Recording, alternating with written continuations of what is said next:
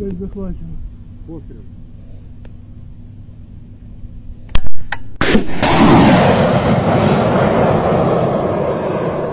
Questo è il suono della contraerea nella guerra in Ucraina. A meno di un mese dal primo anno di conflitto, a parlare sono ancora armamenti e minacce di distruzione. Questa è ad alta velocità oggi 30 gennaio 2023, giorno 325 della guerra, anno terzo della pandemia. Ben trovati da Giuseppe Manzo. Notizie e pensieri pendolari.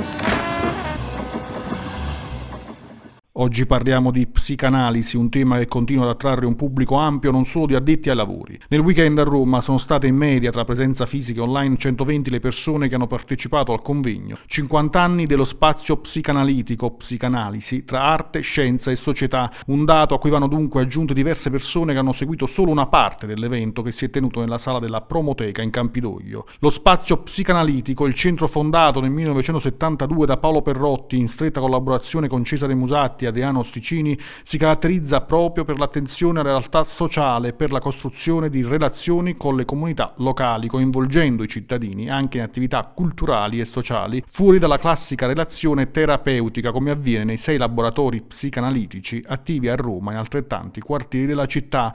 In questa due giorni si è posto il tema partendo da una domanda. La psicanalisi sta scomparendo dai servizi pubblici? A rispondere è Daniela Zampa, presidente dello spazio psicanalitico. Ascoltiamo. Nei primi anni dopo la riforma psichiatrica del 78, la psicanalisi è entrata nei servizi sotto forma di psicoterapia psicanalitica applicata alle terapie individuali e alle terapie di gruppo, sia per pazienti gravi che per pazienti meno gravi, o anche per quelli che adesso si chiamano i disturbi emotivi comuni. Però successivamente c'è stata una graduale uscita della psicanalisi eh, dai servizi per eh, la scelta di eh, rivolgersi a modelli e tecniche che sembrano più adeguati alle esigenze temporali ed economiche del sistema sanitario nazionale. In realtà è possibile dimostrare che anche la psicanalisi può dare effetti sulla qualità della vita